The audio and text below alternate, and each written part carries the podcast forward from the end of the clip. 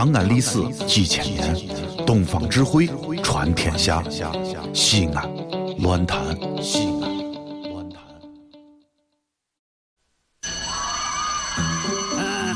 同学们上课了，下面我来点名：杨玉环、到李莲英、大拿破仑、I'm here。卓雅。哟呵呵，神片小课堂，底雕开箱。都别说话了。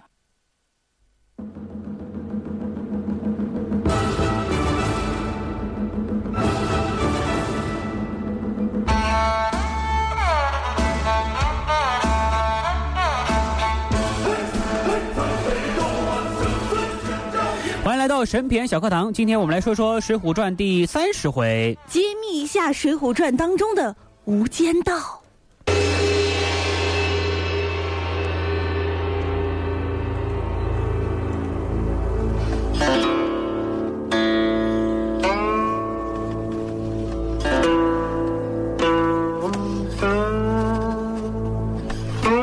说到这个无间道，我们想起的第一个人是谁呀？刘德华嘛，还有梁朝伟啊！那、还真是啊，还有这个什么，还有黄黄秋生，说的对、嗯啊，硬憋出来一名字是。吧？啊，就这么几个男人啊。但是呢，咱今天说的是《水浒传》里的无间道。嗯，哎，《水浒传》啊，第二十二回讲到这个阎婆子高官，阎婆子就是阎婆惜他妈，女儿死了呀，他不得告官吗？得报警啊，宋江窜了呀。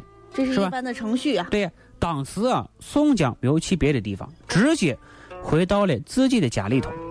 他既没有去梁山投奔晁盖，也没有漫无目标的流浪天涯，他就待在自己家里，他图啥呢？在家里坐以待毙，不可能吧？不可能啊！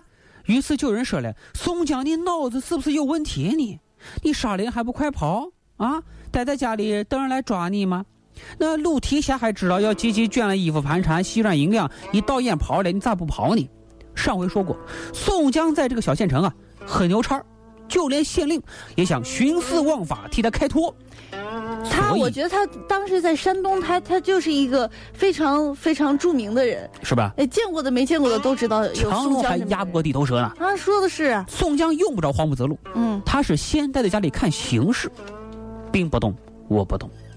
兵动了，我还是不动；敌不动，我不动；敌动了，我也不懂；我以不变应万变。敌变了，我也不变。那 这真是，你这死心眼儿，这是。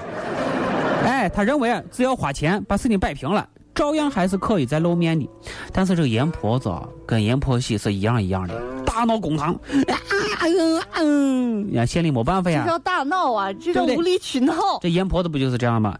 然后叫这个人啊去搜捕，当然你没找见。嗯，然后呢，我张三也怂恿阎婆子三番五次的闹，嗯嗯，闹真好，对不对？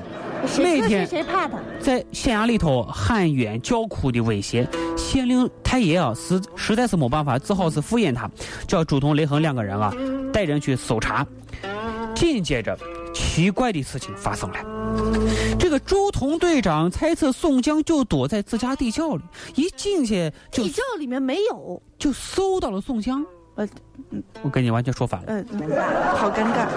兄弟，休怪小弟进来捉捉你，是吧？你看，没事，杀人偿命，走，你看，最后呢又答应宋江，兄弟，你走吧。走哪儿去？啊，你你放了我？对呀、为什么呢？宋江就是就就溜了呀，你真的真的放了我吗？远走高飞了。这是为什么呢？这一回啊，就在《水浒传》里头啊，叫做朱仝义释宋公明，是朱仝讲义气私放了宋江，大伙都说朱仝这个人够意思。够义气。这样一来，义气虽然突出了，可逻辑上说不通啊。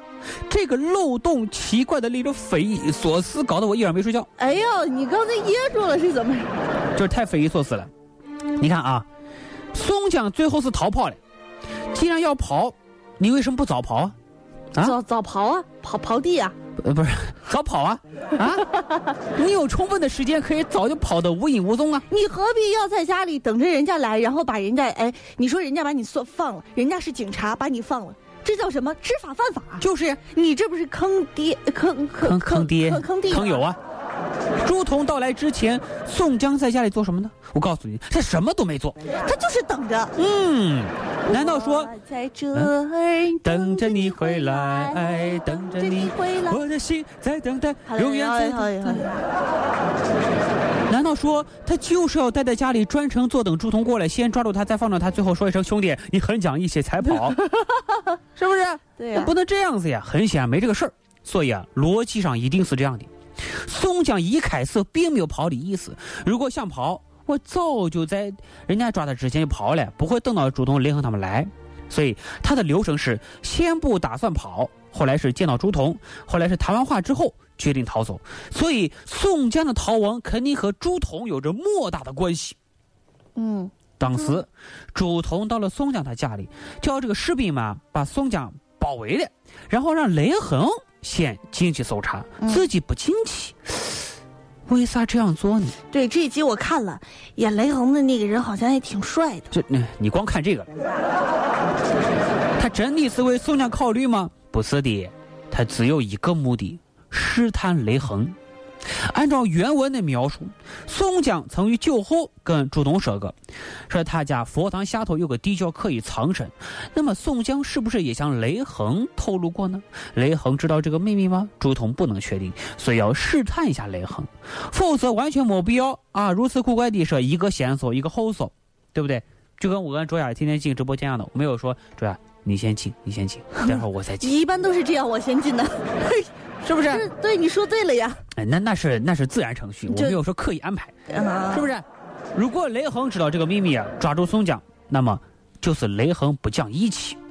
而朱仝有两个选择，既可以和雷横一起到县令窝邀功，又可以像私访晁盖一样，故意让宋江逃跑，做个讲义气的人。你看怎么着，他都是赚的，嗯，不是赚县令的人情，就是赚宋江的人情。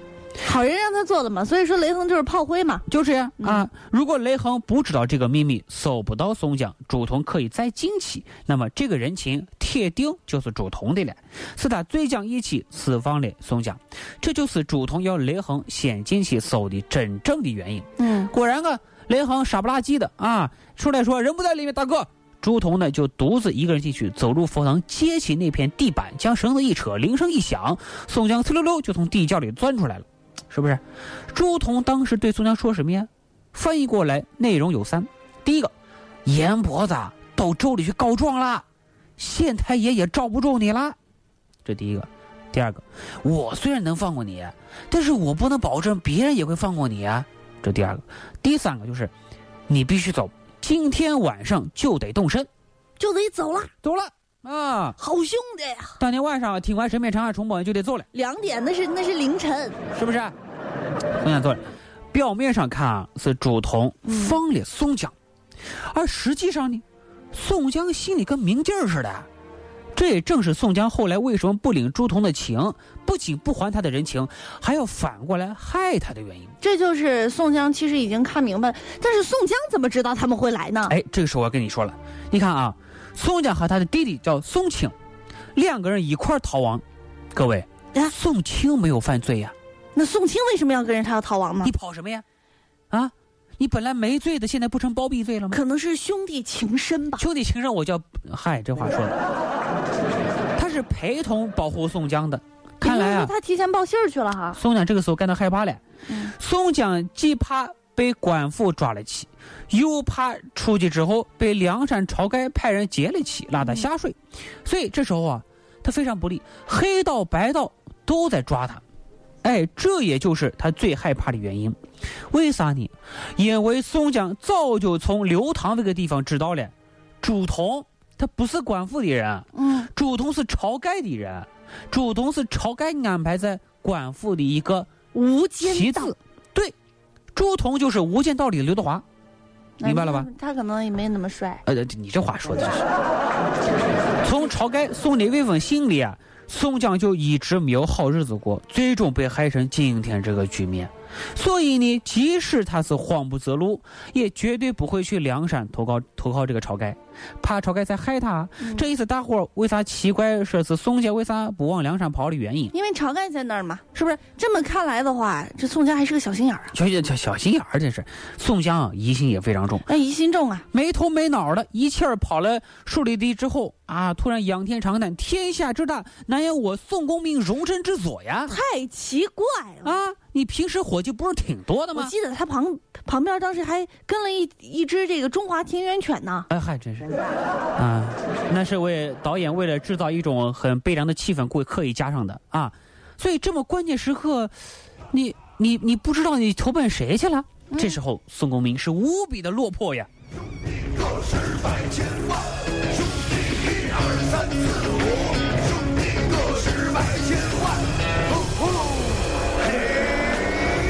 好了，这就是我们今天说的《水浒传》。下周一我们将来说说《水浒传》第三十一回：宋江为何对武松一见啊如故呢？差点说成一见钟情。那很。好了，那今天的审美长也就这样了啊！今天是周末，祝愿各位周末愉快，咱们周一见吧，再见。兄弟论道两杯茶，兄弟投缘似海情，兄弟交心无遮话，兄弟怀旧伴天下，兄弟今生两家心，兄弟来生一个妈。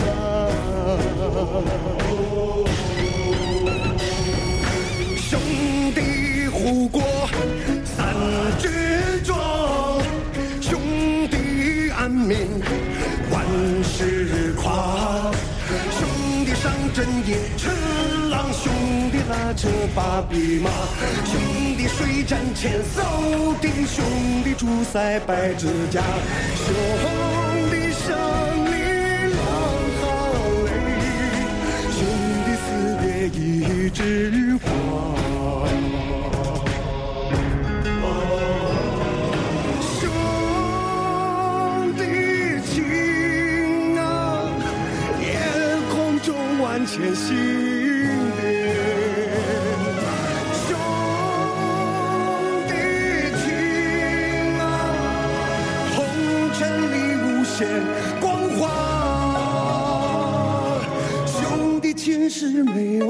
的酒。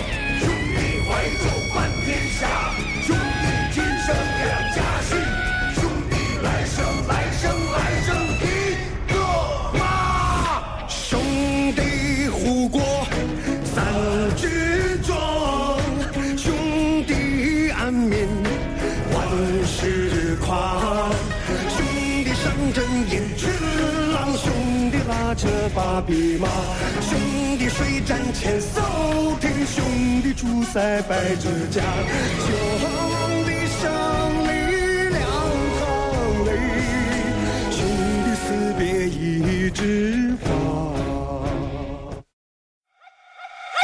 全世界只有一个说陕西话的电台，就是西安论坛。